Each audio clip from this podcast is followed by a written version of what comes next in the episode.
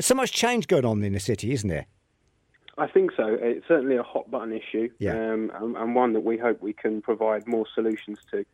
Yeah, I mean, is is the message getting out there? Do you think, Charles? The the message in terms of uh, of, of the Using of the public that we transport, yeah, I mean, it's it's it's been a challenge. I would Yeah. say. I think um, we all know the challenges that everybody went through during COVID, and um, public transport experienced its own problems at that time because nobody was on it for a start. Um, but we've seen a change, and we're we're watching the numbers climb back up from um, where they were in kind of 2020, 21, back to kind of similar levels to what we were seeing in 2019.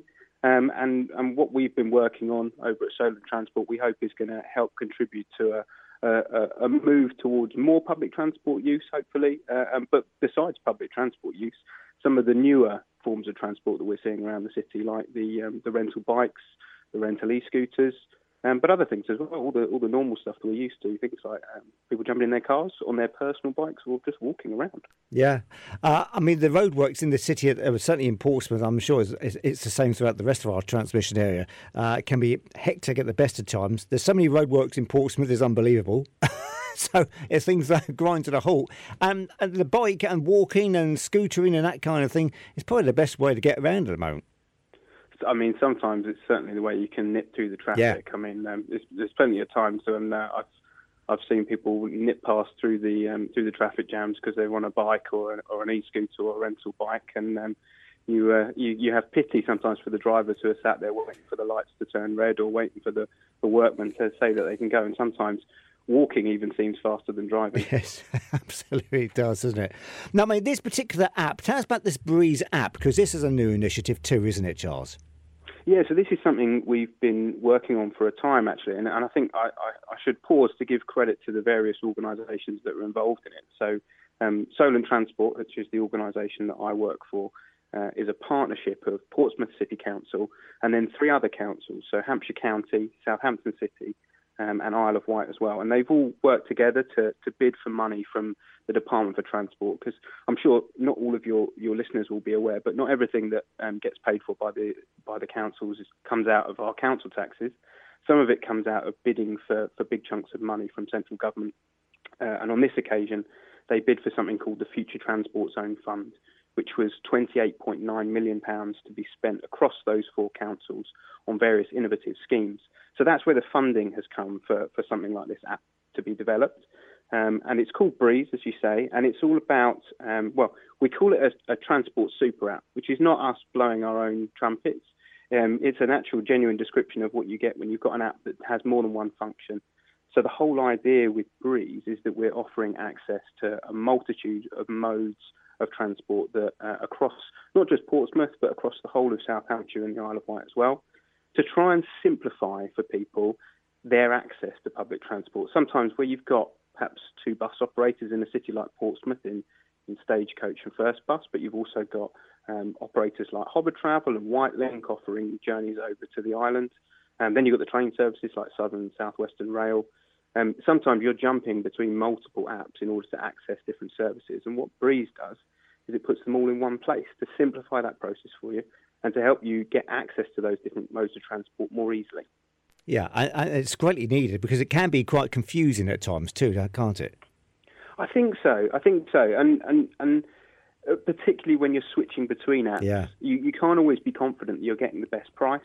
So part of what we try to do is really highlight that for customers to make sure that they can be clear that the, um, the, the what the cheapest price is available at the time. And we, we're working hard with the, the various operators who've chosen to join us uh, in participating in the platform to make sure we're offering as broad a range of the tickets that they themselves offer on our app as well. It can be quite a minefield with all these different companies, with all the different offers as well. As you say, particularly here in the city, where you've got First Bus and you've got Stagecoach as well, uh, it can be quite confusing at the best of times anyway. Uh, and more so, particularly for the elderly. How, I mean, how do you get round that? Well, I mean, the the big the big obvious elephant in the room with this is that it is a mobile phone app. Um, so if you've not got access to a mobile phone, then you haven't necessarily got access to the app, and it's something we're working on um, to try and look for ways to increase uh, accessibility within the app itself. So we've worked very closely um, with teams from the University of Southampton and the University of Portsmouth Um, and in fact, the University of Southampton have a team called their Human Factors Engineering Department, which sounds very technical.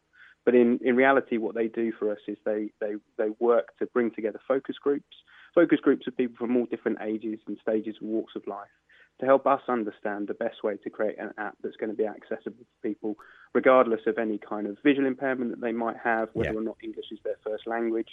So, and, and one of the big things actually that's come up in a lot of our, our research is about color contrasts. So, um, in fact, the, the, one of my colleagues is um, he himself is colorblind, and so we've done a lot of work um, to ensure that the colours that we use on the app mean it can be easily seen by anybody. Yeah, excellent, uh, good stuff as well. When is this likely to launch, Charles? Well, we've been operating for some time now. So when the um, the Beryl bikes were launched yeah. in in Portsmouth, um, we were uh, we launched a kind of uh, what we call a, um, a, a, like a low level version of the app, which just offered access to the rental e-scooters and the rental bikes around the city. Um, and the nature of app development is it works in stages, it works in phases. So each kind of uh, every fortnight we update a version of the app with new things, uh, added features, new uh, transport operators on there. So currently we have every bus operator who operates in Portsmouth, Southampton, the Isle of Wight, and South Hampshire. We've got uh, Hovertravel, hovercraft tickets available on there. We've got uh, train tickets available that will take you from Exeter to Eastbourne and everything in between.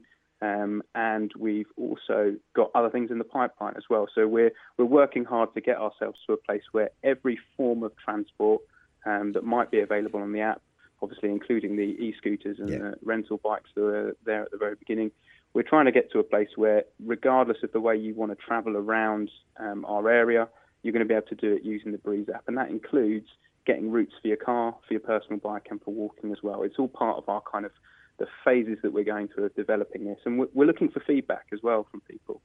So if, if people are out there, they can download it from the Apple App Store or the Google Play Store if they have an Android phone or a Google phone. Um, try it out. Tell us what you think. There's a, a, way to get in touch with us either via the app or via email, and tell us what your experience is like.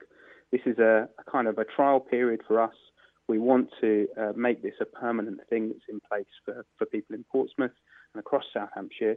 And part of our way of doing that is gathering information about how we can make this work better. Absolutely. Everyone get involved in this. And what about hmm. Gosport mm. Ferry? They, have they jumped on board yet? We are in conversation with Gosport Ferry.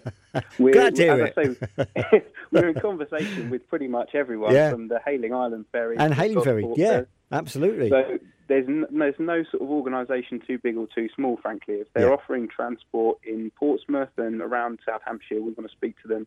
We want to look for ways to get their services available on the Breeze app. It's a win-win, isn't it? Well, we hope so. We hope so. We hope for operators, it's yet another way for them to get customers onto their onto their services. But I mean, the big focus for us is customers. It's it's about simplifying this process for people. You said yourself, it can be a real minefield. Yeah. I mean, buses, one of the big things we've encountered with buses, and one of the things we're really pleased to be able to offer on the Breeze app, is we show you exactly where your bus is. So you might be stood at a bus stop, uh, perhaps you've been on a, an evening out down at the pub seeing some friends, and you're thinking to yourself, well, do I go and stand at the bus stop now, or do I wait? You can look on the Breeze app and you can see exactly where your bus is, which road it's on, and you can estimate for yourself how long you think it's going to take to get there. It will show you in the app how long it's going to take for it to be at the bus stop. So you can really make sure that you're definitely going to be on time for your bus and your bus is going to be on time for you. And that's for every bus yeah. service. So you don't have to jump between services and check their own individual apps. You can look in one place and get all the information you need. Fantastic. Charles, uh, it's brilliant talking to you tonight. Thanks for coming on. Uh, people want to find out more information about it. Is go to the website, I'm guessing, Solent Transport? Yeah, please yeah? do. Well, no, check out the Breeze Check website, out the app uh, first. Breeze Yep. Breeze, well, do. Check out the app and also check out our Breeze website for more information. So that's breezeuk.app. We're on Facebook, we're on Twitter, we're on Instagram, but the best place to go and find out more about what we're doing, where the app is available, what we're hoping to achieve with it is at www.breezeuk.app. Fantastic. Charles Nicholls, thanks for coming on tonight. A pleasure to talk to you. Thanks, Keep Chris. in touch. Always yeah, nice to come back to you. We'll find out how you're getting on. All right, mate. Take, take care. care. Thanks, Cheers. Bye, Bye, now. Charles Nicholls there, uh, talking all about the Breeze app, which sounds pretty good to me.